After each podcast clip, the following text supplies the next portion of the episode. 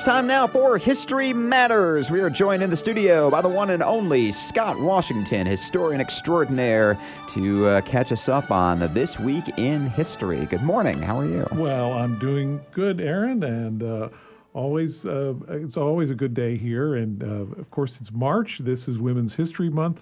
These are uh, good times for really, really interesting uh, people that come up this week uh, in the news. And you know, when the Constitution was uh, finally uh, went into force, um, and the first Congress met on uh, March 4th in 1789. Well, that set the standard for when the inauguration of presidents would occur, Right. uh, which was not January 20th. That wouldn't come until after Franklin Delano Roosevelt is inaugurated his first term.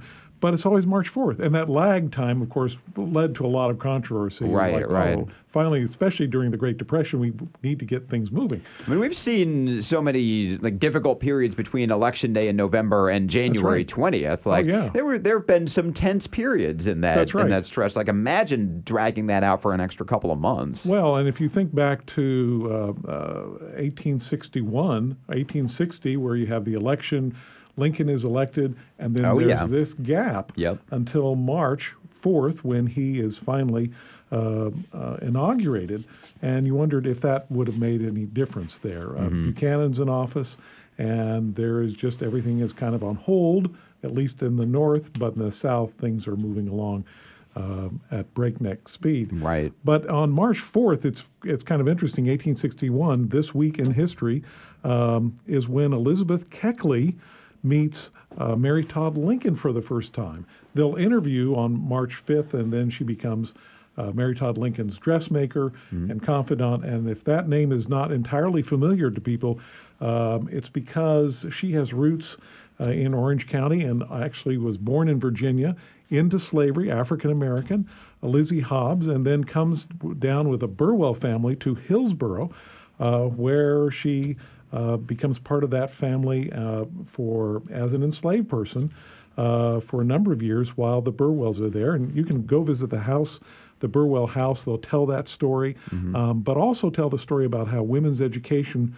was started in this area, which, you know, we've seen the state of the world where, like in Afghanistan, that's a precious commodity. Well, back in the 19th century, when women did not have the right to vote, this was a hugely empowering uh, thing to do. So the Burwells start that.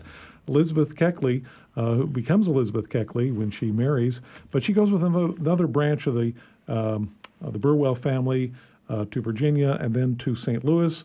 Uh, she earns her freedom, pays back the women who had loaned her the money, amazingly, from 1855 to 1860. And then in 1860, she comes to Washington, D.C. Uh, she has what we would say today mad skills. Uh, if you ever watch the Oscars, that's coming up, I guess, in a week or so. Uh, it's all about what designer dress. She was the it person when it came to Washington, D.C. She had almost 20 people working for her. Everybody wanted to have the way she designed clothes. So she's introduced, in fact, Varina Davis, the wife of Jefferson Davis, not the president of the Confederacy at that point.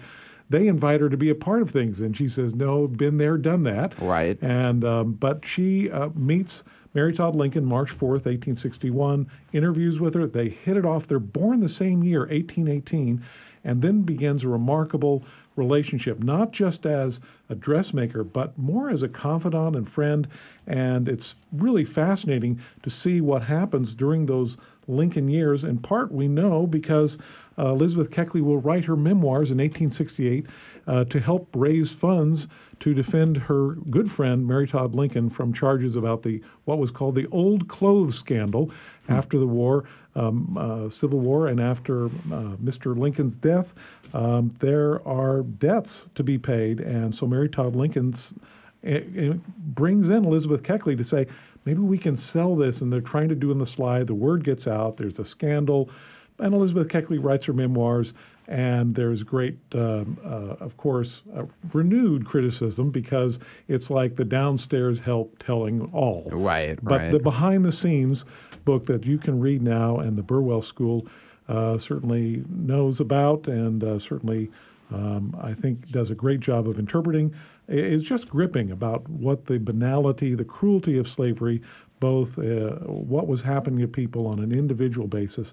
But more than that, it's about her story of triumph, of overcoming that and becoming someone so much more. Can you get those memoirs today? Like, if you go to the Burwell School, like, do they have them? They do have them uh, Yeah. for sale there, um, and also uh, it's uh, it's available because it's now passed into past copyright, so you can so you read can them online probably as just well. read But them it is- online, yeah. it is worth reading. I'm It is sure, one of yeah. Hmm. those powerful memoirs I've ever read uh, of her time. And contrary to the myth that somehow this meant that they had a broken relationship, not exactly true. Actually, in 1868, uh, Mary Todd Lincoln goes to Europe with her younger son um, and Tad, and they they're there for two years. So the myth was, oh, they've that's not exactly, it doesn't appear to be the case. Um, she comes back, um, her uh, son dies. Now, at this point, she's lost her husband and three sons. She only has her oldest son. And um, she starts touring around the United States and Canada. Um, and in 1875, uh, she gets a premonition about her oldest son. Well, what mother wouldn't be worried? Right. Um, and her older son figures maybe mom has some issues here. And so, without her knowledge, she is uh, declared uh, uh, mentally uh, unfit. And so, she's put into a situation. Now, Mary Todd Lincoln, from all accounts, it's three months. She's very cooperative.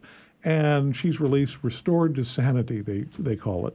But that has uh, dogged her uh, I think her reputation uh, all those years. She dies in 1882. Uh, her friend Elizabeth Keckley lives on, and in uh, 1892, Wilberforce University hires her because she has these mad skills and she'd been making dressmaking all those years. She goes on to the Chicago World's Fair and actually uh, presents an exhibit. And finally, uh, she dies in 1907 in Washington, D.C.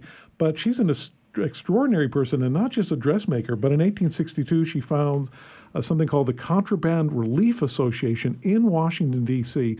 to help these escaped slaves who are uh, fleeing north. And, um, and interestingly enough, um, her good friend, uh, uh, Mary Todd Lincoln, writes uh, Mr. Lincoln and says, I'm giving $200 to this contraband association to help buy clothes.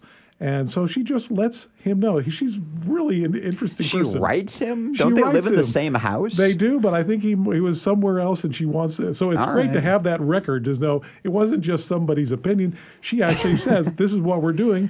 And um, so we have the, you know, the People amount- people say the art of letter writing has, has so gone away important. these days. I feel like the art of letter writing was a bit much back in the it was in 1800s. the sense of like texting. Dear husband, I know you're sitting three seats away from me, but I just wanted to let you know. That's right. But you know that that's one of those really important women of history that, uh, I- and I think the Burwell School is probably the place that is lifting up and telling that story more consistently than anywhere else in the nation. And that is how history matters. Scott Washington, as always, thank you so much. Thank you.